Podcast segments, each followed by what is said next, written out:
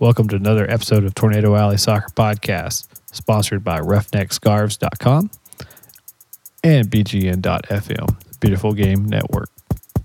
Today's guest, Jeremy Poplin, play-by-play voice of Tulsa Roughnecks, and we'll be taking your questions on the live stream.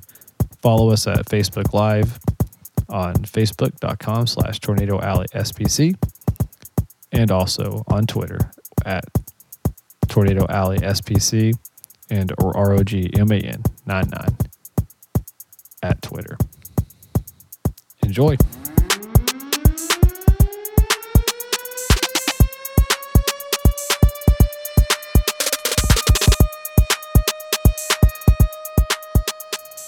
All right, folks. Thank you so much. We have a brand new episode of the Tornado Alley Soccer Podcast here on Facebook Live and on on YouTube, on YouTube, on iTunes, Stitcher, Google Play.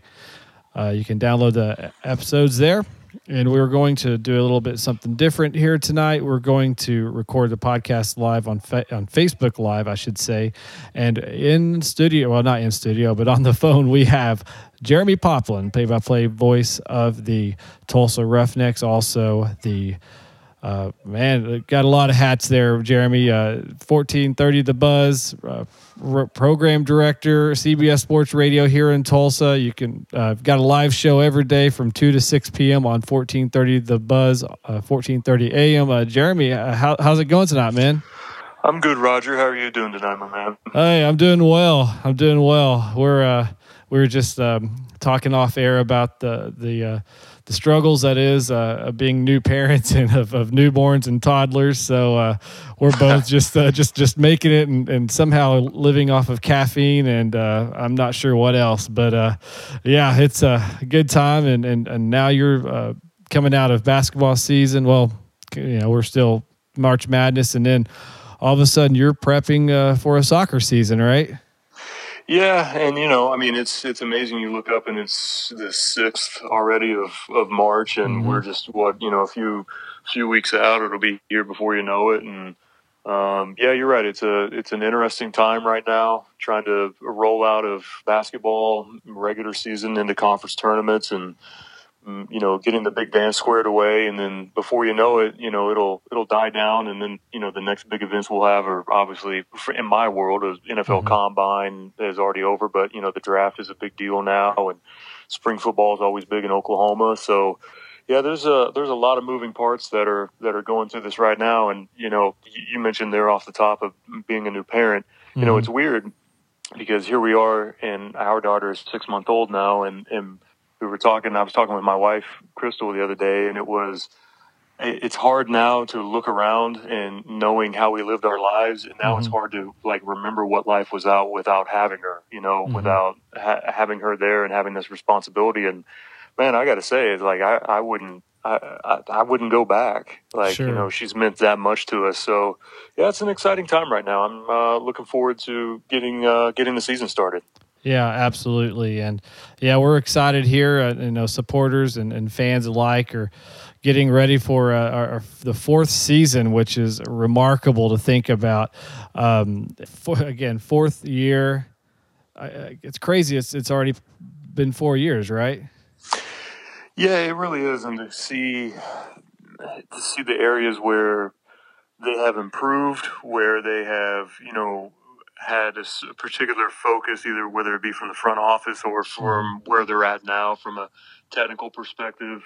Uh, obviously, with you know this being Vaughn's second year on this, I'm I'm excited to see you know the direction and and how he how he went about building this team, and I love the stories that come along with it. But yeah, to think that this is this is already year four uh, into this new franchise, and it seems it, honestly, Roger, it seems like yesterday. I can remember mm-hmm. the um, the Roughneck guys coming in and, and Malega, and they actually showed up at one of our Super Bowl parties and had you know gave me a scarf and mm-hmm. it said you know USL Pro uh, 2015. You know the team is coming, and it was the red and black scarf, and I just thought about how exciting that that was, and to think to think back on that now, you know, it, it seems like it was there's a part of me that seems like it was just you know a few weeks ago, and then there's another part of me that feels like after everything that we've been through, uh, just as fans and even as a broadcaster, it seems Mhm. like that you know it's been forever ago.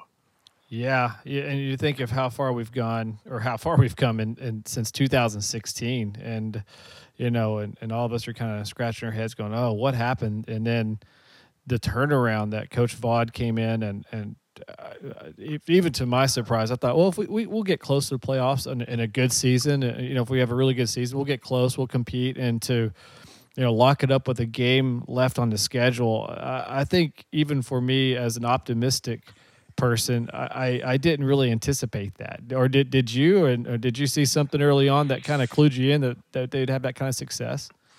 You know, I don't think that it really it, it hit me because it, you're an optimist and I'm more of a pessimist, um, and so you always have. There, to me, there's always a hangover effect Mhm. um, from when you come off of a season like like they had the pre in, in uh, Coach Irving's last year. So um, there's there's a little bit of a hangover effect that happens there. So I'm more of a hey, I have to have it proven to me, and I have to see it before I really start to buy in. And you know, through that first through that first month, there were you know bits and pieces of it, but y- you could tell that uh, they hadn't really you know come together yet. And and it reminded me a lot. It reminded me a lot of what uh, and how I viewed Phoenix for the large large portion of last year.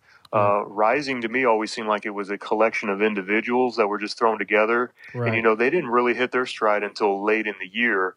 Uh, Mhm. then they went on that massive run, but I, I, Tulsa clearly had something come together a little bit earlier than that. But I don't think it really hit me, you know, until about a month, maybe a month and a half into the season. That Mhm. you know I think they have a shot. Obviously, things have to break their way.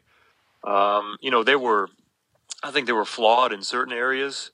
Uh, but then again, knowing how knowing how difficult that the league is in general, I Mhm. mean, I uh, that's that's the thing that has amazed me is is not just the growth of this team, but to see how much more difficult the league is across the board. And Right. I think 2018. I mean, look if you if if you haven't paid attention to what Phoenix has done signing wise, if you haven't Mhm. paid attention, I mean Cincinnati, good lord, how much money did they throw at that thing? And uh, is there someone left that they didn't sign? You know, I think Nashville is going to be a, a, an intriguing spot, but uh, 18 just I think sets the bar at a completely no, another level. And Right. you know, you you look around and you're like, all right, so I because it's the the Roughnecks are a great unknown right now. You know, Yeah. Vaughn has has the vision, but we. Uh, the collective, we haven't had a chance to see them yet, but and just you know, on paper, you look at it and you're like, all right, so um, they should be in that you know seven to eight range. But Right. man, there's so many good teams that are happening right now. Yeah, and I think you nailed it right on the head. Tulsa is, and this is what I've told a lot of you know other bloggers and podcasters that have asked my opinion on Tulsa, and you nailed it right on the head, saying Tulsa's really a big unknown. And could we be six, seven, eight? It's really hard to tell with this. You know, we have a little bit of that line line change, and and almost you know uh, almost well, uh, for the exception of four you know really good players that we've brought back, you have basically a new team. Um, and and trying to look at it on paper and go, okay, how, you know, these guys have not really played, you know, much together at all. And outside of a couple of friendlies here locally, we haven't really seen much of them. And it's really hard, you know, for me, I don't know, we could be, you know, 13th or we could be fifth. I, I have no idea. So, you know, it, and then also just to what you, your point to some of these other teams that have just, I mean, Phoenix is signing everybody. Uh, we Juan Pablo Caffa, who I arguably is the best. I don't think arguably. I think he is the best player that's put on a Tulsa Roughneck jersey, is now playing for Fresno, and people aren't even talking about them. You know, Yeah, no, you're right, and I think you know to give Fresno credit, um, you know, I'm I'm putting them as leaders in the clubhouse right now for maybe in in the Western Conference outside of outside of what Phoenix has done.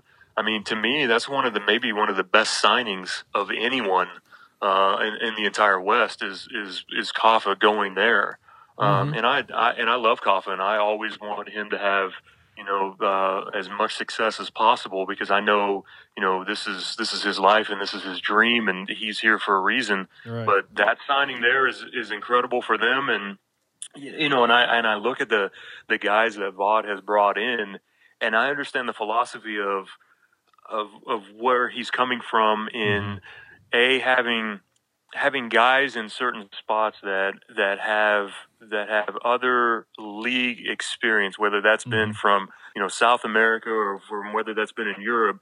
He's I, he's big on he wants experience, but he I, I think last year what he realized is that maybe in certain spots, maybe mm-hmm. he felt like that they were a little long in the tooth in in some areas. And right. I think you know when when we had the first Pop and Vaughn show, that's the first thing that he brought up mm-hmm. when he talked about you know bringing in guys like Arce uh, or a couple of others that you feel you feel good with right now of of being that you know that attacker that they need and bringing right. that Argentinian style the first thing he mentioned was, yeah, and you know, look how much younger he is. And, I, oh, and that's yeah. not, you know, that's not meant to be a knock on on Juan at sure, all, sure. because that's just, you know, that's just where he's at now in his career and in his life. But right. you know, I, I think Coach, Coach definitely, I love, I love the the chess game that is putting together a franchise, and that's that's right. one of mm-hmm. the things I, I love about every sport. I love it about the NFL.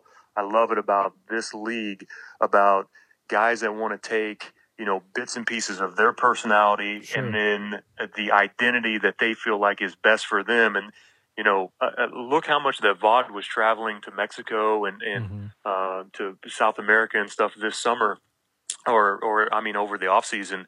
And uh, you know to see the you know the the flavor that he's brought to the team it's really no surprise because that's that's where his that's where his bread and butter is at. Right. Yeah. Yeah absolutely. And and that's that that is the DNA of a, of a Vajral team is is these you know getting these uh, you know South American players, Central American players to come up to the United States and, and try to get their you know really let's just be real it you know have Tulsa be an opportunity for them so that they can advance in their career.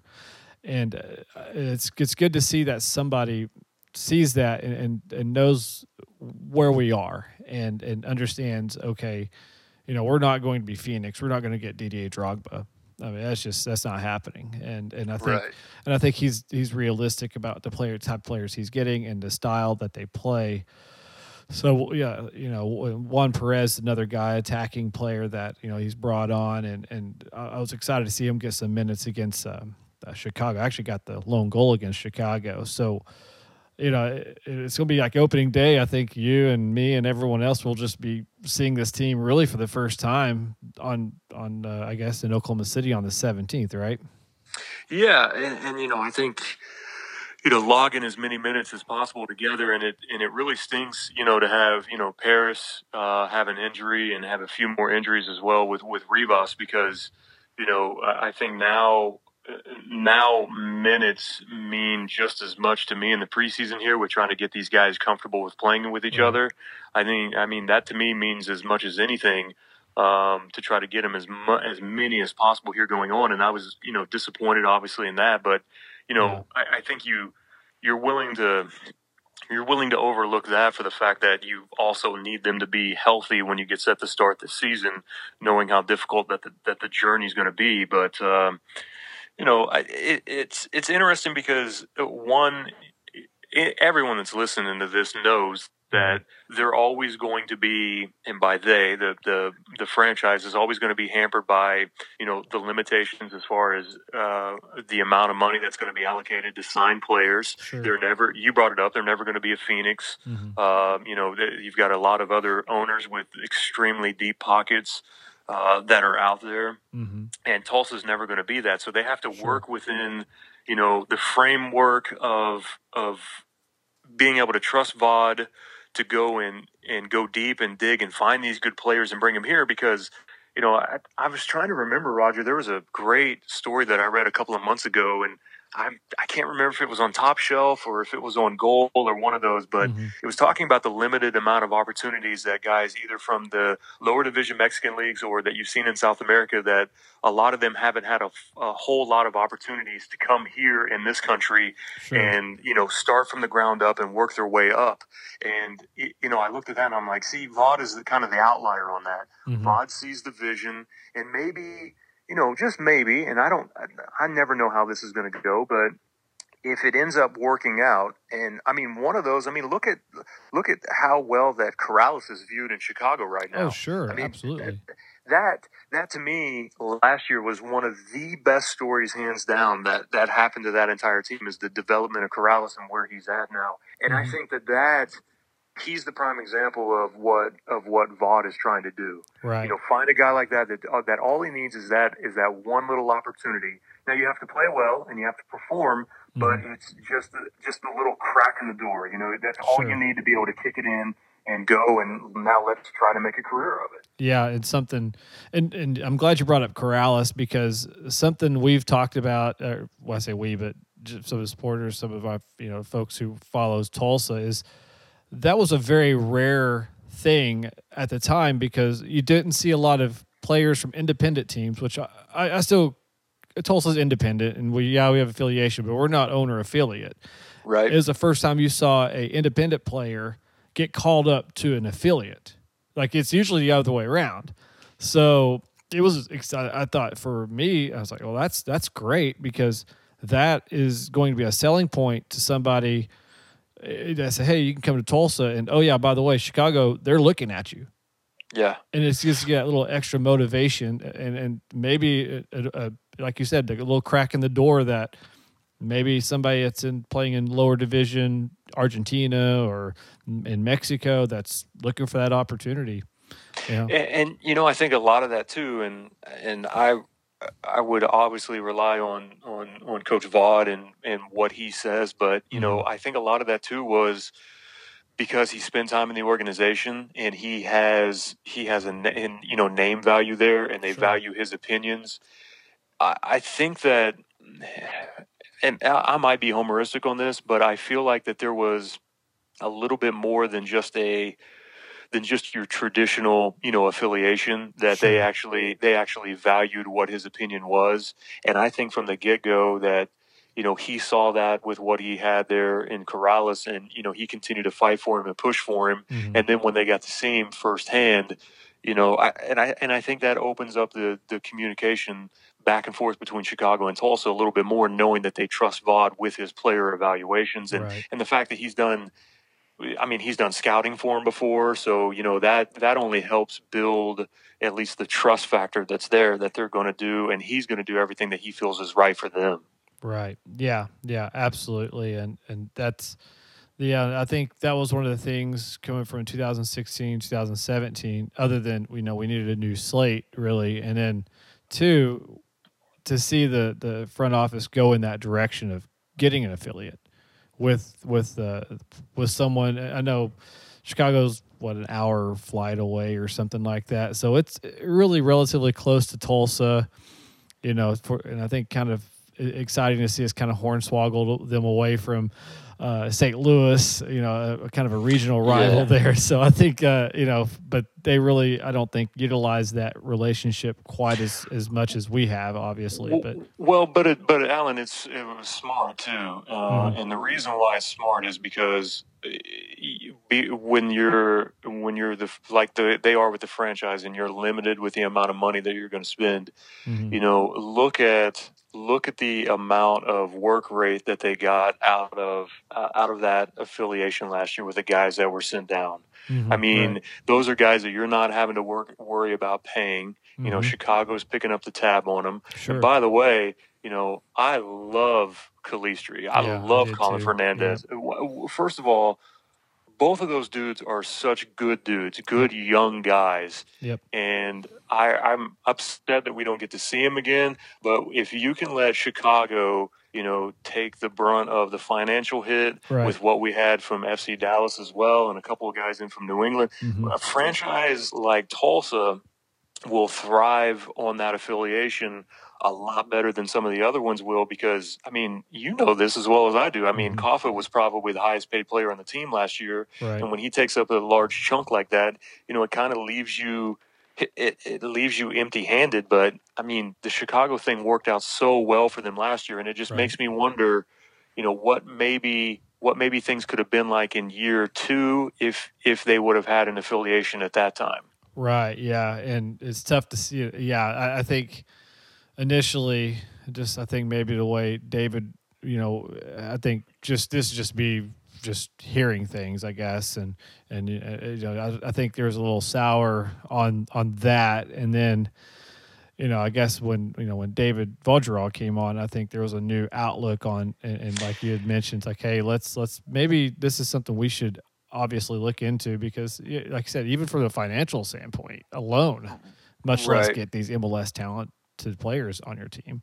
Well, I mean, I, I think I, I you know, I never had any any problems with with David Irving at mm-hmm. all. I mean, we would joke back and forth, and David Irving is, you know, Dave is Dave, as they would sure. say. yes, I, but I, you know, I think I think Dave probably had a problem with. Uh, Dave's a control freak, mm-hmm. you know, and, and and look, a lot of coaches are control freaks and stuff sure, like that. Sure. But I think I think Dave Dave being the old school guy grew up in the time and you know the new version of, of that league when you had the the two sides come in I think mm-hmm. Dave was afraid that you know um, he was going to lose some form of control and you know right. the the affiliate team was going to you know almost in a way you know try to tell him you know how to coach and who was going to get minutes and who wasn't going to get minutes um, and I and I don't think that that ever you know Dave just wasn't comfortable with that right now now Vaughn um, you know, Vaughn has always been very, very upfront and clear with him about, yeah, you know what? I mean, you're sending him here for a reason. You know, he's here to get minutes, and we're going right. to try to do that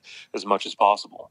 Yeah, yeah, absolutely. And well, yeah, I think we'll see what kind of players. I haven't heard anything uh, just who we're going to be getting. Uh, you know, we had Guillermo Rivera on last week's podcast, and he had mentioned a few names out there. So uh, I guess that remains to be seen if we, you know, pick up maybe a Jacori Hayes, uh, even though Jacori is getting some playing time probably with the first team this year.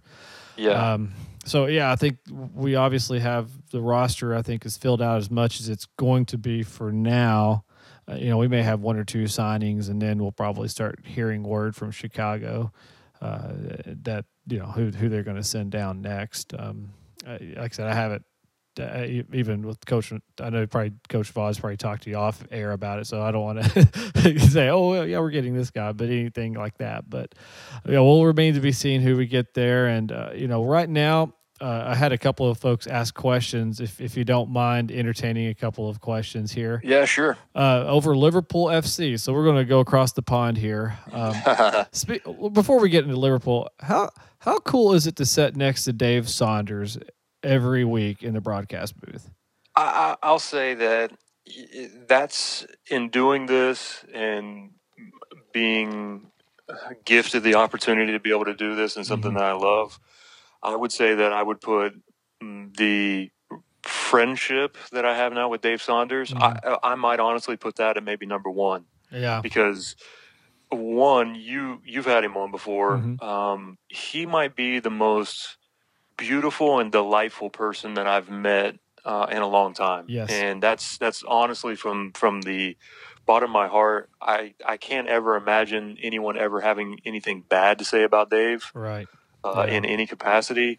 He's just he's just one of those people that I look at and you know I'm a little bit envious because I wish I could be more like him. You know, just right. uh, um, you know, full of life and, and positive. And not only that, I mean, he's just he's he's just a, a really good friend and mm-hmm. he knows the game. And I love being able to sit down and and and talk about the game with him uh, in general, and right. and then just learning you know more about him and his journey and what it's like to be here, and listen to him tell stories, and it's just it's so much fun that I would have to put that at the top of the list. Yeah, yeah, and we had him on last week's or last week's podcast, and I mean, if I literally could have just hit the clocks, that we could have talked for six hours about just soccer you know, just how yes. much of a wealth of knowledge he has, yes. and someone who grew up, played it. Uh, he uh, coached as well as uh, I think he does here in the states as well, and, and, teaches.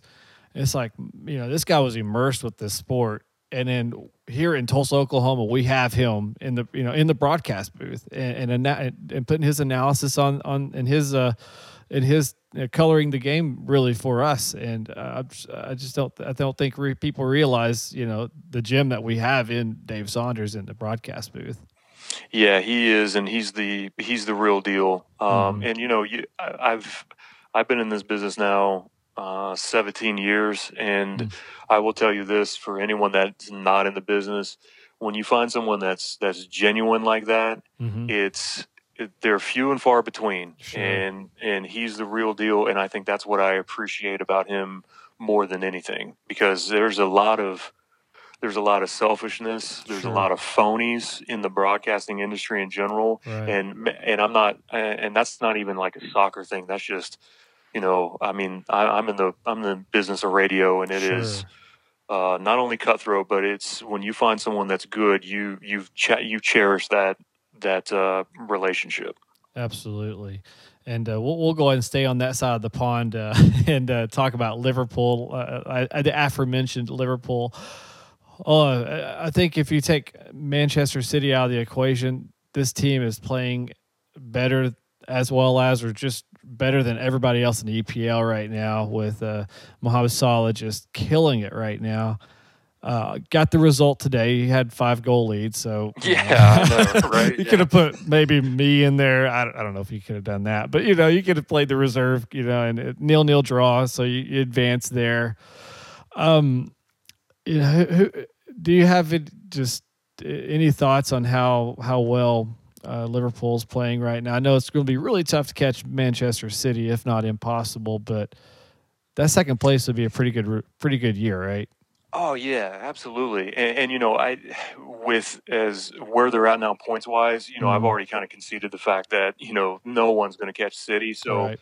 now, like every time I I I sit in, and I actually have you know I, I haven't had a chance because they were playing right in the middle of my radio show this afternoon. So I'll probably watch it early in the morning. Sure. Um, but now when I sit in and and, and get a, a, chance to watch them, you know. Uh, knowing that, that the league is is ra- is more than likely wrapped up, I, I have mm-hmm. so much pleasure in just watching Mohamed right now and mm-hmm. what he's doing. I mean, to go to what 32 goals in, in 38 games. Uh, I, if you would have told me, you said, all right, so when you sign, when he signed that he's going to ultimately be better and, and pass what Suarez did back in 13 and 14, mm-hmm. I'd have been like, you're nuts. Sure. You're you're nuts. There's no way that this is going to happen at all. And um, I, to me, I think when this goes down, he's going to be. And you think about all the greats that have played. This is why I'm I'm so intrigued by him. Is that he, he, this might go down as one of the best seasons for a Liverpool striker in history. You know, by by any by any, by any standard that you look at. Um, and, and I think that and then to think about he's only 25 too. Oh sure. Oh yeah. and it, I, you know I, I just get so excited thinking about that um, and and what he's done. And you know you look at it and he's he's played in 195 fewer minutes than what Kane has so far. Mm-hmm. um, yep. you know that's almost two complete games. So you look at his work rate and what he's been able to accomplish man I just I, I treasure that guy so much, and sure. because there were so many questions about, you know, do they have a true striker? You know, um, different questions about. Don't even get me started at the center of the of the back line. You know that that whole mess there. Um, but I, uh, it's hard for me not to. Again, the pessimist in me, and when you're a. Liverpool fan and you haven't had a championship in as long as they have, you know that is incredibly difficult not to not to allow that to sink in. Um, so I'm I'm just uh, right now I'm just so excited to to see what they're doing and, and think that you know finishing in second place behind behind City is is nothing to be upset about at all yeah. with the type of year that they've had. Yeah, and then losing Coutinho as well. And yeah, yeah, yeah I mean, right. he was like one of the best players, only one of the best players in the EPL. I mean, if Barcelona's coming after you, that that's uh, that means something. So to see yeah, Liverpool. and it was it was built up so much, Roger, that mm-hmm. you knew that that's where ultimately that that's where he he was going to end up. Sure, he's wanted to play there forever, and who can blame him, right? Oh, right? it's Barcelona. You, you, you, when Barcelona right. calls, you answer that phone call. You, know? you go, yeah, yeah, you you go, and, and but but to show you, they lose a guy like that, and look at where they're at. I sure. mean, how many how many other clubs would would be able to say that? And I'm, hey man, I will I'm at the Klopp altar like every single day. Uh, right. Uh, there's not there's not anything that it, the thing about uh, the thing about Jurgen to me is it was it was such a breath of fresh air when he first when he first came in Sure. because he was he was everything that Rodgers wasn't, and it was excitable on the sidelines. He just had this. He's got this aura about him, and you knew that if he was given the the proper amount of time, um, and everyone that's not a Liverpool fan is probably sick of that right now, and I completely get it. But give me my five minutes. Um, he was just. You, you just felt like that. All right, you know what? That is the ultimate change that just the entire mentality Mhm. I think of the club needed. They they needed him.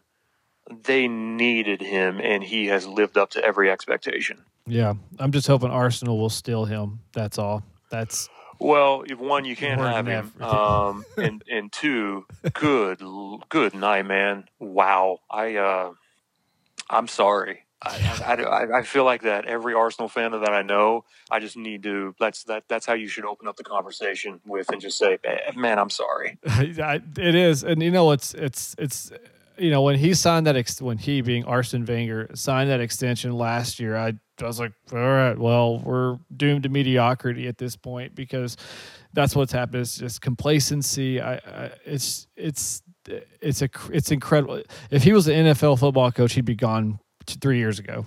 I mean, Oh, no doubt. Uh, Mm, There's no doubt at all. you know and I, I- the best way to, for my non-soccer fans for me to um uh to explain this is like just imagine ou just not going to bowl games anymore you know i mean that's what's happening and uh, with arsenal and you know you just i mean obviously we, we all everyone knows the what what needs to happen just just clean house get a i think they were saying it was a, uh benitez has been linked to that job it's like oh god no not another recycled coach Yeah, yeah, no doubt. you know i want a lincoln riley i don't want a, a rafa benitez i mean I, I just that does nothing for me it's just more the same and Yeah, you know, and I, I think you're right. It was it was very. I look at Arsenal almost as like I look at. It was almost like uh, pre Nick Saban at Alabama. right You know, all the all the history and everything else that goes with it, and it was just continuing to underperform. And I I can't imagine what it's like to be you know an Arsenal fan right now, um, knowing that you know you're you're just sitting there almost you know begging and pleading for uh, basically an individual to have that conversation with himself where he looks in the mirror and just says, "I can't get this done anymore. I need to fall on the sword." You know, to have that that moment with themselves, and it just hasn't happened yet. yeah i don't think it at this point i don't think it's going to happen i mean No, no, no, no. Yeah, I'm I'm I'm with you. I mean the. Now you're getting into you know we're long past arrogance and it's it's into stubbornness now. Yeah, absolutely. Well, you know, and and I'm also a Dallas Cowboys fan, so these two things are just like, uh, if not for owners, just I don't know, aloof or just I, I don't even I can't even get into Jerry Jones. Oh, we would we'd be talking for several hours. I, I promise you. Uh, You're talking about you being pessimist. That's how I am with the Dallas Cowboys. I'm just like, nah, I've given up on them back back in the mid '90s. I have no idea what they're doing anymore. So, uh, anyway, um, well, Pop, uh, I, I know uh, you've got a lot going on, and and uh, and I don't want to keep you for too too late here. So, uh, uh, I know you've got a got. I think you've got a morning show tomorrow. A pop Pop and Vaughn show. Is it? Are you guys getting that going this week too? Not this week. We're going to do one Tuesday of next week. Okay. Um, which is, I don't know if I'm spoiling anything here, but I think, you know, we're going to do a kit reveal at that Ooh, time okay. as well. Um, and if the front office is listening and that hasn't been announced, I'm sorry for just going ahead and spoiling that. But yeah, and you know, uh, real quick, Roger, before we go, I want to say a few things. Sure. One, one is um, I'm super excited. I know people have seen the release about having you know Brady Ballou Mm. as being a part of the social media team. Yep. So uh, we sat down and had a production meeting last week, and I I, I want to tell people like I I I want. I want the experience of when people watch games or they go back and watch games. I, I Mhm. want it to be a positive one, and Sure. I'm always for adding different things that I think are going to make it better and that the, the front office thinks will make it better. hmm Um, adding Brady Ballou and having a different dynamic and the things that we've thrown around that we're going to do differently from the from the past, I think is only going to make you know the viewing experience that much better. Um, one, I mean, it's going to make you know, uh, you throw in a good-looking guy like Brady, it automatically adds some, you know, some clout into the booth uh, with that. But Brady knows what he's doing. Uh, he's got great ideas as well. He's going to be our third member on the broadcast, mm-hmm. and he's going to be a sideline reporter, and he's going to be involved in pre-game and halftime. So we're really excited about that. And Brady's a good dude. I'm yeah, so happy for his success that he's had um, here in town and sure. how he's been adopted by the city, basically. Mm-hmm. Um, and you know, I, I want to encourage people, and I'm I'm serious about this. Like, if there is if there is anything that people see when they go back or things that they hear during a broadcast like people know how to get a hold of me. I'm, I mean, okay. I'm a Twitter, I'm a Twitter freak. uh, my email address is very easy to find um, come up and say something to me at the game, mm-hmm. and even if it's even if it's something negative, like I I want this to be the best. I'm sure you're not going to find anyone that's harder on themselves than what I am. Right, I yeah. love it. I love it, and I beat myself up over it, but I I want people to enjoy it too. So it, it, my my communication line is always open with anyone that even might have a suggestion mm-hmm. or if I said something that maybe irritated them or anything else, like feel free to let me know because it's it's our team. Sure. You know, it's it's it's everybody's team. It's not just one individual. Um, and it, we all we all are watching and are at the games because we love the game itself, right. and um, we're all fighting for the for the same eyeballs uh, as as as everyone else in this town, and I mm-hmm. I think that there's plenty to go around, and um, I I just want people to know like how much that it does mean to me when I sit down every single either Friday night or, or well we have you know mostly Saturday games, but right. where it's a Thursday night or a Wednesday night game, it it means something to me, and I want it to mean to other people and have pride in it sure. uh, as well. So um, you know, it, anyone that has anything to say, just please let me know. Yep, and that's a for those uh, listening on the uh, Twitter. It's a at Jeremie J E R E M I E P O P L I N at Jeremie Poplin on Twitter, uh, and uh, I think you also have the at 1430 buzz uh, the buzz as well. So uh, lots of lots of ways to get in touch with you on social media. And, and like you said you're, you're very very active on twitter. Um, and then for anyone uh, that's out there you can uh, you can listen to your program what uh, two two to four two to six p.m every day during the weekday. And and i believe you're also on iheartradio right? Yeah you you can uh, you can download the iHeartRadio app. Mm-hmm. Um, you can listen there. Um, I mean, pretty much anywhere. You know, the website uh, has a link that's available to it. Uh, there's so many different ways to to access content now. It's it's really crazy oh, um, oh, no. how how how easy that it actually is. So, um, but but yeah, every single afternoon I'm there between uh, between two and six, having my boss yell at me for probably trying to talk too much soccer. we, we I will never interrupt you for uh, talking too much soccer. I promise you. I know other folks told us like, "What are you talking about soccer?" But hey, just let her rip, man. I'll, they can they can send this they can send the complaints to my inbox. I don't care. That's fine. yeah, I get a get a little groan every now and then when when he hears a when he hears me bring up something like that. But I just I just laugh and and move along. That's all. That's the only thing that you can do. Yeah, yeah. All right, Pop. Well, hey, I'll let I'll cut you loose, buddy. Uh, good talking to you. We'll have to keep in touch as the season goes on, and and uh, maybe collab somehow, and and have you back on the alley for sure, man. Yeah, man. I would love to come back on. You know, a few weeks into the season after we have you know more more context to uh, yeah. how we feel like this this this team is going to be. But it's a and it's an exciting time right now, and uh, I can't thank you enough for having me on. You got it, Pop. Take care. Have a good night, man. All right, you too. All right, folks, we are back. Uh, I apologize for the technical difficulties there with the Pops interview. With the Pop with Pop's interview, uh, it'll be on the podcast. Everything was recording fine on the on my audio here, so I don't know why it wasn't translating over to the Facebook Live, and I apologize immensely because I wanted you guys to be able to hear that. He had some very good insight, and that's the first time we've ever had Pop on the show. So I'm, I'm a little I'm, I'm sad that you guys weren't able to hear that and wasn't weren't able to interact that way. So uh, hopefully going forward, we will uh, fix whatever audio glitch was going on. I did exactly everything I did last time, and I don't know why it didn't work. So I don't know. But anyway, so guys, thank you. Uh, yeah, thanks, Rick. Appreciate it. Well, anyway, uh, yeah, so we have uh, great stuff from Jeremie Poplin there, play by play voice of the Tulsa Roughnecks. Finally, glad to get him on and uh, and have have a chance to chat with him. And, and, and you know, he's another guy loves soccer. You know, it's one of those things. It's like we could talk all day, all night about soccer just because, you know, you get some folks that can talk about it. It's you, you don't run into a lot of folks, even here in Tulsa, that are that follow, you know, soccer very closely you might get a few folks that yeah I watch World Cup and oh you know I might uh, you know every once in a while maybe a Champions League match or maybe they have a Barcelona T-shirt that somebody gave them you know or they came back from a party and you know, had a jack. I don't know whatever it is but rarely do you get to run into folks that are, are big followers of soccer but when you do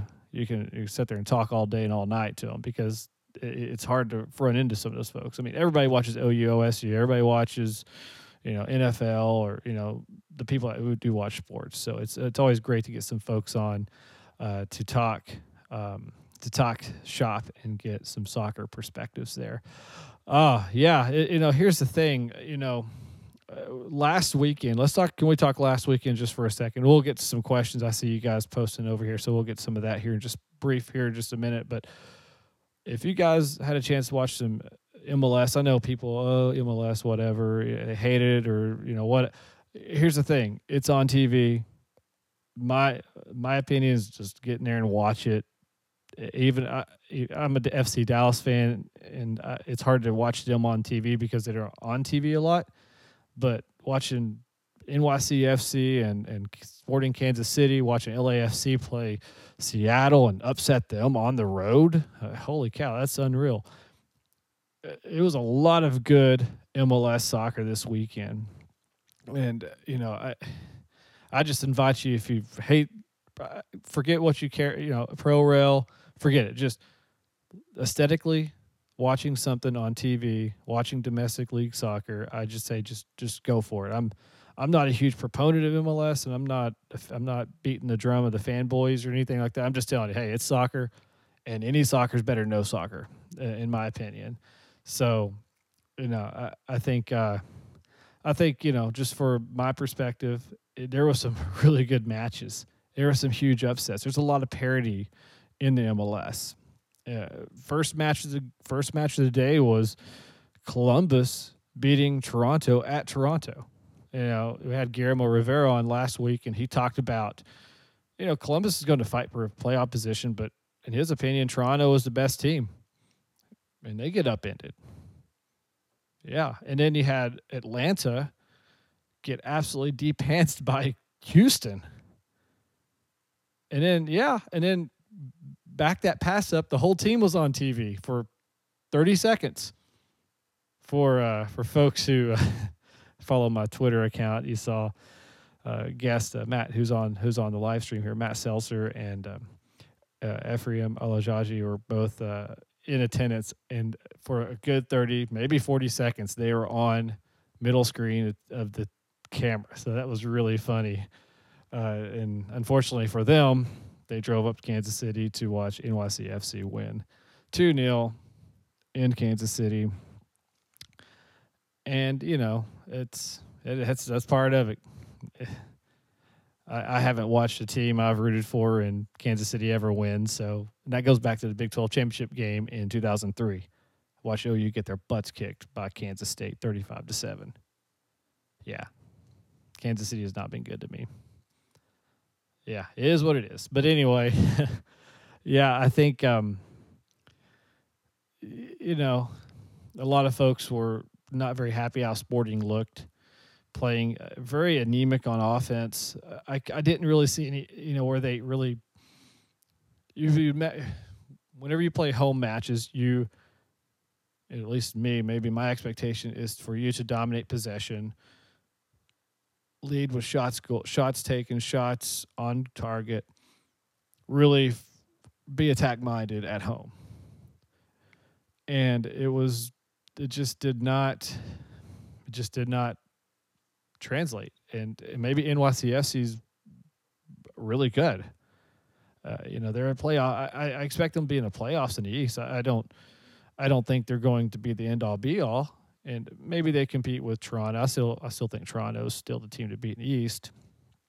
And maybe they compete there. Maybe they go. Maybe they compete for that first, second position. I don't know. I, it's just one of those. It was such an interesting. It was just interesting. I, you know, I think NYCFC either played out of their minds or, you know, they. Um, I don't. I don't know. We'll see. As this, it's the first week. I know there's a lot of season left, and you know, I think yeah, somebody uh, Matt Seltzer had said that no other team should wear the home team's colors in their stadium that's such an NYCFC thing to do. They just do that just to be jerks, right? Because that's NYCFC. I, I think that they they are on a different level, you know, from uh, you know, uh, I think they're just they're just on a different level and they don't care because you know they're Manchester City or whatever and they're doing well. So of course. Uh, so a couple questions out there. How well will Toronto keep up with the Tigres? So tomorrow, so this podcast will drop. I don't know. I think I saw Mike Mitchell on here. So just a heads up, Mike, we're going to have a podcast drop for maybe tomorrow. Um, newsflash. So I think um, Toronto keeping up with Tigres. That's anytime you play a League of Mex team, it's it's always a daunting task. I think uh, let me go look at some odds real quick because I I believe that there were some odds on on the um, on those matches, and I don't think so. Toronto's playing home the first match, and I believe they uh, they weren't huge underdogs. In fact, they may be favorites in that match. So I'll look that up just right now as as we're just. Uh, uh, as we're just talking about it. Now, will they keep up with them? Giovinco's, you know, he's, I think he could play for Tigres, right? I mean, he's good enough. Jozy, eh, maybe. Um, you know, uh, questionable there. You know, I, I think uh, I think Giovinco is one of the best players in MLS right now, to be honest. But you know, can he's he's only one player in Tigres has like four or five of those type players, right? I think I think so. It's gonna be a challenge for Toronto, even Toronto being maybe one of the best teams in in the uh, in MLS. Oh, by the way, we have a live score update if anybody's curious. In Tijuana, Red Bulls New York one, Tijuana zero, one nil. Is that live? Wow. So in the fifty third minute, holy cow! So I know by the time this podcast drops, it, it'll be irrelevant, but they were heavy, heavy favorites. Tijuana was. So that would be that would be a really big vic. That'd be a huge win for New York. Holy cow. Wow, interesting. Um so we have Chivas Seattle tomorrow. Uh Seattle's an underdog. They have a two four, uh, 240 plus 240. And then Toronto, yeah, they're underdog tomorrow too. Wow. Yeah, so both both MLS teams are underdogs at home. Interesting. But anyway, uh, if Red Bull New York can uh, hang with uh, Tijuana, then I, I, I don't think Tijuana is one of the upper tier teams. You know, one of you guys that actually follows Liga MX, chime in and tell me I'm wrong. But Chivas Guadalajara and Club America are the two. Those are the two. Uh, those are the two breadwinners there. Who won that match, by the way? Yeah, but anyway, so um, yeah, I think uh, yeah we have we have a lot of. Um, we have we have a lot a lot of lot going on here in chat. So David's asked David Einstein's asking about North Carolina gets the MLS team. Yeah, if you you can go to Empire and Elgin and and there may Empire somebody's always watching soccer there. They may have Roku hooked up watching some you know European third division Norwegian league or whatever. Uh, there's always somebody watching soccer there, so I'm sure you can. You may be the only one there supporting the North Carolina team, but they'll they'll have somebody there for sure. Uh, yeah, okay. So let's talk about that. Uh, Dennis Lane just popped in and asked about Liga MX dropping Pro Rail. Um, I have not kept up with this just a lot. So someone chime in and tell me I was wrong. I think that they were going to expand to 20 teams, if I'm not mistaken. And then they were going to close Liga MX. And I don't know, it seemed like to me that they were trying to grow their second division a little more and then maybe get it going back once it was built up a little bit more. But let's be real, the owners see opportunities to protect their investment, right? And I think in Liga MX they can they do something. They have the two seasons. They have the fall and the winter season, or the fall and the spring season, I guess. And they, I can't even tell you how they figure out pro rail in that situation. They do some aggregate scoring, and you you, you know you carry the one, and you stand on your tippy toes, and uh, on a full moon, it depends is it your birthday? I, I don't know how they figure out the pro rail, but from my understanding, it seemed, and someone that follows this, please chime in in the in the live chat over here. But don't don't they essentially just buy that team and if it's a real popular club, they just buy that club that gets promoted. So therefore, it's it's the same team that just got relegated. Okay, yeah. So Miguel Herrera here just chimed. In. I think Miguel, you follow a little closer than I do. So you get to twenty, and and but their second division is not very good. Very few teams can meet standard. Yeah. Okay. So that's confirming. Yeah, and and Matt Seltzer says Pro Rails over three seasons, and the worst team over those three seasons. So it's a, yeah, it's kind of a weird aggregate. And to Miguel's point, if their second division's not not good or it's a little disjointed or teams folding or whatever the case may be. I don't follow a lot of the second division, but eh, you know, I think, and maybe that's that's part of it. Maybe they're wanting to build up that second division so they can have a true pro rail. I, I'm maybe that's the intention. And most professional leagues, EPL, they have 20 teams. Uh, I think Serie A has 20. I know Bundesliga has either 18 or 19. I can't remember.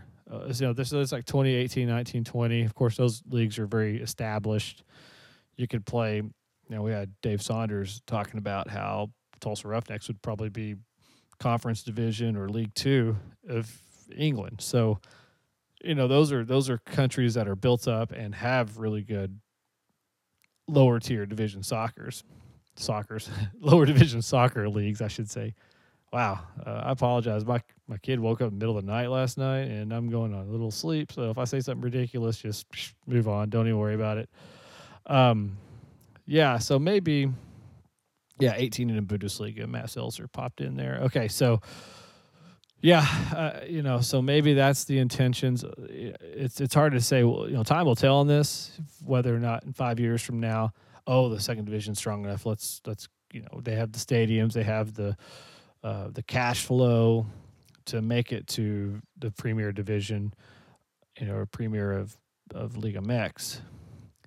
What I would love to see is this is just me and, and some you know bubble here, I guess, but to see some sort of pro rail between Liga MX and MLS. What would y'all think about that? Yeah, that I think that would be, uh, you know, I think that would be something interesting. Maybe like a super league or a, I don't know. You get the top. I mean, I, I think it'd be cool to see like Chivas Guadalajara play at, I don't know, Sporting, Red Bull New York, NYCFC, or LA. I mean, could you imagine playing in a league where I mean, people fly all over the place anywhere. Mexico City is just as close to a lot of the major metropolitan areas in the United States as LA or New York or Miami or Seattle. So I I I think I think they're you know I don't know. I, logistically, would it make sense to do that? I don't see why not. I mean, you have teams in Canada. It's. I mean, I know most of the Canadian teams are close to the border, but I mean, you're flying all over the continent anyway. Why not just include Mexico? I, I don't know how it would work with MLS. The whole political structure of this would be a little bit of a nightmare because once you get international, you get politics involved. Mexico's not Mexico has not been part of any discussions in any other major league sports. You know, major. I mean, other than playing a one-off match or a one-off game in football or basketball or or baseball, I, I, believe that they would. You know, I, I think that Mexico's just never been part of those discussions. But uh, yeah, no, okay, I'm not talking about. Okay, so this is not CCL. CCL is a small tournament now, apparently. I'm talking like having a pro rail, having a big, like, uh, I mean, you could call it CONCACAF league or whatever. You know, if you wanted to incorporate the the Caribbean teams, fine. But just hey, here's the top 20 teams in all the continent. Let them battle it out, and then have a little bit of a pro rail action below that. I don't know. I'm just I'm just kind of grasping at straws here in my own fantasy world, I guess. But yeah, if you're if you're using a CCL as as the litmus test of how this is going to go, of course, League MX teams are going to win handedly. But you know, here's the thing. I think um, I think I, I'm I'm in a fantasy world on that. I don't think that'll ever happen. I hope I'm wrong, but I don't think it will. And I'm, you know, just outside the CCL, I think that's about as close we're to get something like that. But who knows? People get desperate if they know they can make money. We're a capitalistic society. They'll figure out a way to make it work. But anyway, uh, so that was my MLS talking. Let's, uh, you guys want to do some betting? You want to do some gambling? Let's do some gambling. What do you say? You guys want to gamble? So let's. why not, right? Because because we're you know it's fun. It's fun. Gambling's fun. So we have matches this weekend. We can talk. Do you guys want to talk EPL or MLS? What do y'all want to do? We'll get some comments from the folks on the live stream. And let's see here. We'll just go with whatever I find first. How about that? So let's do some betting odds. We'll do let's do MLS. Why not? So we have a full slate of matches this weekend in MLS. And now that we've had a week to go and, and kind of base so now you're going to have teams overvalued and then you're going to have teams undervalued because, oh, Seattle lost to LAFC, so they must suck, right? Eh, don't think they suck. Toronto FC. Ooh, maybe they're not as good because they lost to Columbus Crew. Yeah. So there's a lot of value picks I think will be coming up here. So we have Columbus Crew home against Montreal Impact. Okay, Montreal Impact is they lost one two one to um, Vancouver Whitecaps, and Matt Seltzer will be excited to see. Alphonso Davies had his first MLS goal. That guy is not done scoring goals. I can tell you that right now. So Columbus Crew at home a minus 179. So you got to pay $179 to win 100 or you can play 100 and win 471 picking the impact. Uh and I'm just going to go through these real quick here and then you guys just tell me which one you like. New England Revolution home against Colorado Rapids. Rapids first match of the MLS season. New England home favorites minus 119 and I'll give you all the draws too. Plus two, two, four, 254 on the draw, and then plus 323 for Colorado Rapids on the road at New England Revolution. Salt Lake City hosting LAFC. Salt Lake's a favorite, 114. Draw 263, and LAFC plus 297. Chicago Fire, first match of the season hosting Sporting Kansas City.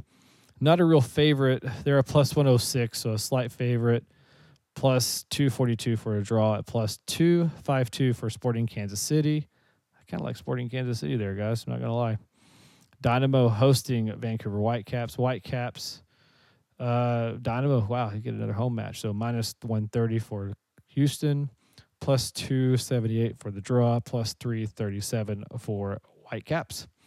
And then the Sunday matches, you have Red Bull New York hosting the Timbers. Well, that's a good match. Uh, even money on Red Bull New York plus 100, plus 250 for the draw, plus 264 for Timbers. And then you have Orlando City hosting Minnesota United, plus one. I'm sorry, minus 125 for Orlando City, plus 275 for the draw, plus 326 for the visitors.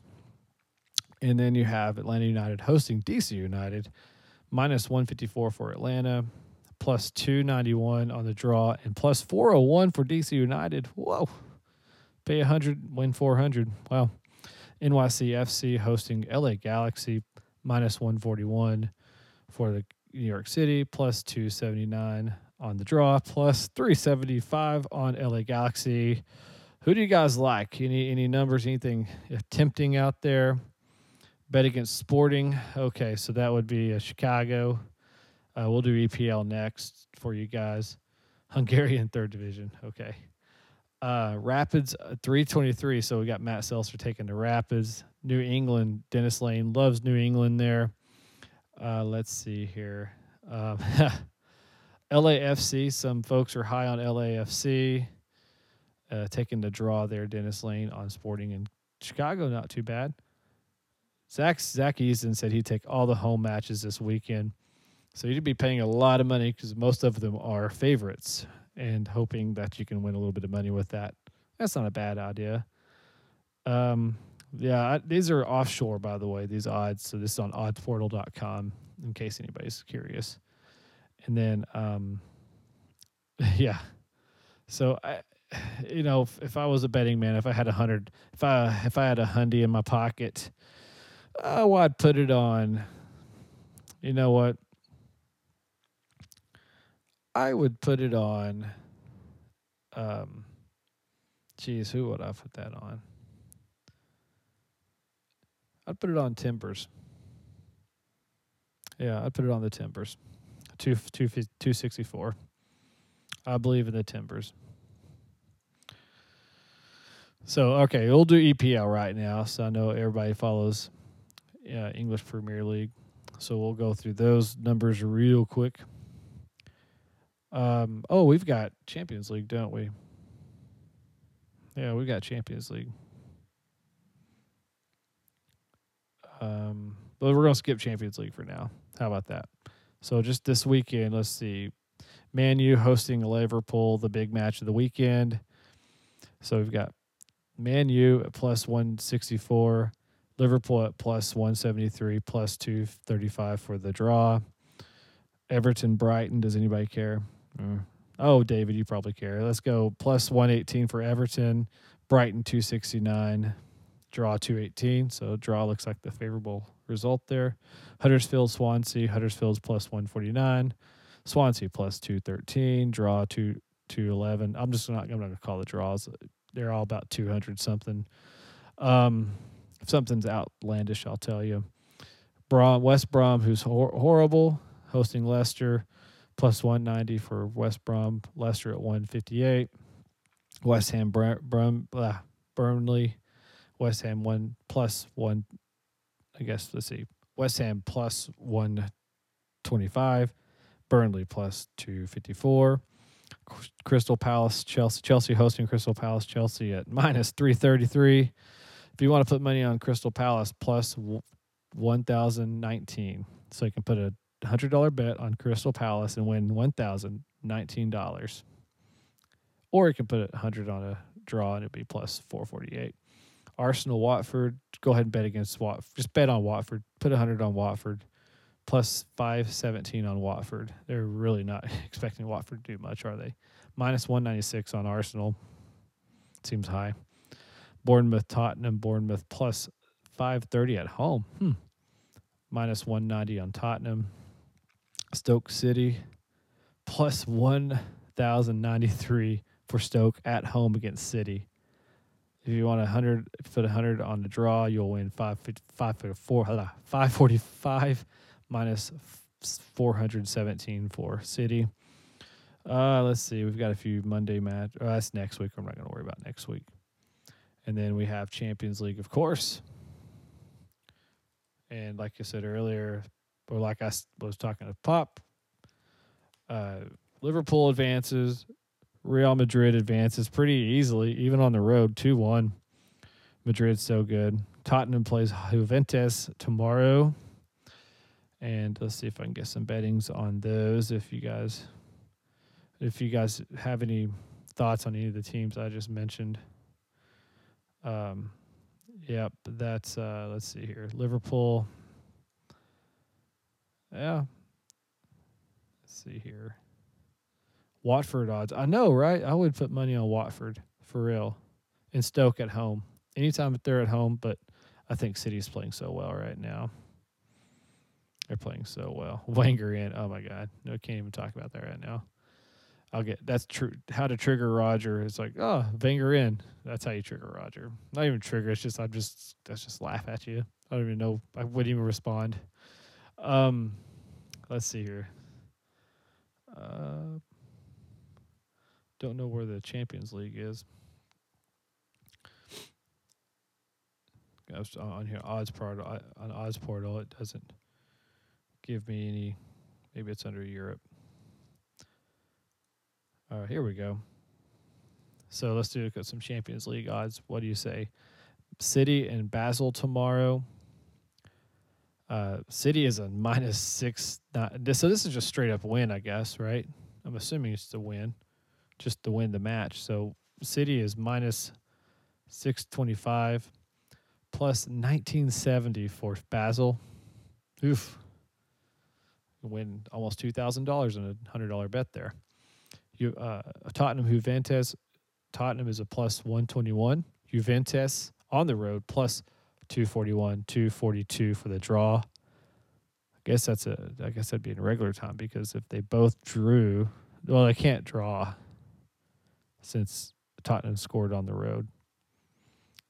Anyway, um, so then we have AS Roma, Shakhtar Donetsk, minus 154 for Roma, plus 415 for Shakhtar Donetsk. And then United Sevilla. United is a minus 145 and plus 430 for Sevilla. That's next week. I'm sorry. So we'll, we'll go and talk about next week. Besiktas, Bayern Munich. Besiktas is a plus 475.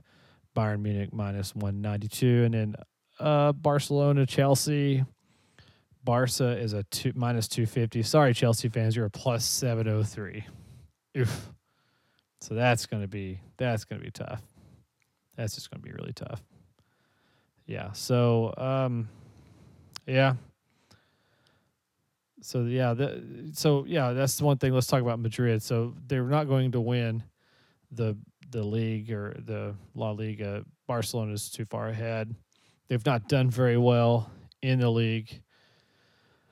Yeah, I think. Um, yeah, just look at the uh, La Liga standings right now.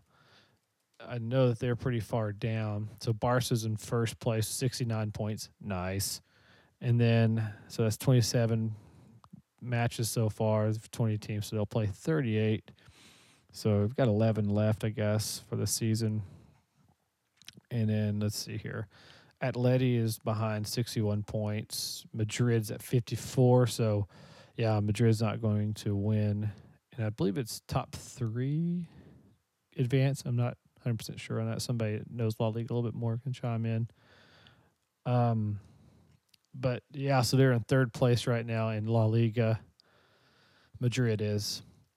And you know, it's unfortunate with Neymar going out at PSG, but PSG, I thought they would make a run, but it seems to me that they don't play great competition and they're kind of a collection of individuals, right? They've got a lot of good players, but they're not playing together when it counts. And with Neymar going out, who's that that just stinks for them. It's just when you rely on one player so much and then they get injured. And you've spent so much money on that one player. It's it's unfortunate, really. I mean, there's nothing akin to like a quarterback, but you know, you know, outside of like maybe Messi or some attacking mid that you that you would use or striker, I guess. But that's about as close as it gets. Yeah, and that, that is the you know Miguel had posted that PSG is overrated, and you know that's kind of um, that's kind of it. You know they're they're they're the Phoenix Rising of uh, of the Champions League, right? Did I just make a USL comparison? Anyway, um, real quick before we go, one of the the Heartland Conference. So we'll we'll we'll kind of switch gears here just for a second uh, with Tulsa Athletic. They have, I guess, the Heartland. I didn't know there's a Heartland Conference Twitter account, but it's been posting quite a bit, and I think that uh, they they listed out the top six. So there's six teams in the NPSL Heartland, and they listed it. And correct me if I'm wrong, David, but it was number one was Wichita, number two at Tulsa Athletic, number three. Um, uh, Little Rock, number four, uh, St. Louis, number five, um, in uh, Demize, and then number six was um, Ozark FC. So yeah, the I, I, I don't disagree with that. I, I don't know how that the really the wild there's a lot of wild cards here and if you just go back on past results, I think Little Rock will be pretty good. They've gotten better. Um, I think also the team up in St. Louis. I want to say it's, it's Club Atletico, I believe is the official name. But I think they're going to be a little bit of a wild card. And yeah, Ozark second year. All these teams, well, except for Sporting up in um, Athletic, I can't remember what their official name is, but anyway, the St. Louis team. Everybody but St. Louis is coming back for a second season, and St. Louis the St. Louis um, was not in NPSL last season. So we'll have a brand new team coming into the Heartland Conference. You lost Dallas City, which huh, I think they folded. I don't even think they're a club anymore. Uh, I would have, you know, selfishly, I would have liked to have seen an Oklahoma City team in the mix because I think that would add to the intrigue and rival. But as it is, the uh, Imps or the formerly the Imps, you know, OKC 18, 1889 is now in the UPSL playing mostly in Texas. A lot of teams in Texas. So now we have PDL, NPSL, UPL, UPSL, USL all in Oklahoma now. So that's exciting. Another league here in um, here in Oklahoma as this as the sport is expanding and that's great to see because I'm excited about team expanding, leagues expanding, more soccer being played in Oklahoma. I still think to the um, I still think you can have this many teams, this many leagues, two teams in Tulsa, two teams in Oklahoma, and I'd love to see a fifth team in neither one of the two markets. Although I do believe that you could probably put another team in Oklahoma City. Oklahoma City is pretty big, and you could put another amateur team in Oklahoma City. And you could probably put, uh, you know, depending on what you want to do, if you're looking just for local talent, you could probably put another team in Tulsa. I'd love to see like a USASA team in Tulsa, is who I'd like to see, or maybe UPSL. But I'm talking like a bunch of guys who work at the office and then they go play in the evenings. You know, kind of a Christos or a Harpos type team, just a bunch of dudes that played in college maybe a couple of them are over 30, you know, go out have a few beers afterwards. You know, those are the team uh, when those are, t- I think I would love to see those kind of teams start popping up in Oklahoma. And I don't know how that happens, but I would love to see that because, you know, yeah, yeah. David Einstein said like the A's players. Yeah, we have some guys who play for Tulsa Athletic that are coaches around team, around club. Wow, coaches around Tulsa involved in the soccer community. Dave Lung's one. Uh, I know Jake Schmoker. I think I believe he just he has you know an office job and plays in the evenings and plays on the weekends with Tulsa Athletic. So you have a little bit of that already, and these guys have already been you know playing um, with with the A's, you know, for several years now. You know, and occasionally, you know, every once in a while, I'll, get a guy on Twitter and someone just asking me if I know if there's any tryouts, if there's a team, you know, who who they need to contact. And so I know there's guys out there that are still looking for teams and and and that are unsigned that are looking for opportunities. And you know, when I talk to you know the uh, Dustin Hooker, he's the managing partner over at OKC 1889. He said, you know, he gets calls and texts and emails from people looking for looking, you know, looking to come back to Oklahoma City or looking to play locally. He said, you know, I could probably field another team just of people looking for for for uh, you know teams. So you know, not everybody graduates college goes plays MLS or goes. You know, that's it's a really low success rate. Even if you play PDL, how many of those guys that play PDL go and play in MLS next season? There's only what two rounds, three rounds of MLS. Is it four? Whatever. I mean, how many of those guys that get drafted even get signed? You know, it's pretty low. There's a lot of guys out there on the bench looking to get looking to play.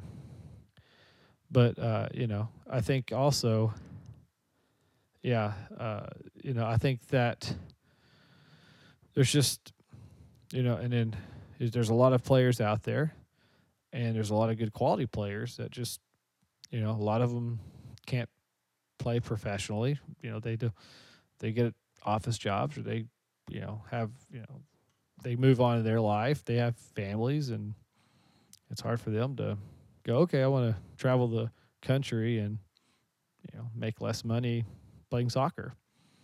It's kind of what it what it uh, what it boils down to. But uh, yeah, oh uh, yeah, I'm getting uh, I'm getting hawked over here about uh, about sponsoring. Back that pass up. We'll see. I've got to get sponsored first, and then I can sponsor somebody else. How about that? uh, anyway, um, I think that's probably about everything I've got tonight. I, I could probably keep going, but I probably need to need to check out at some point.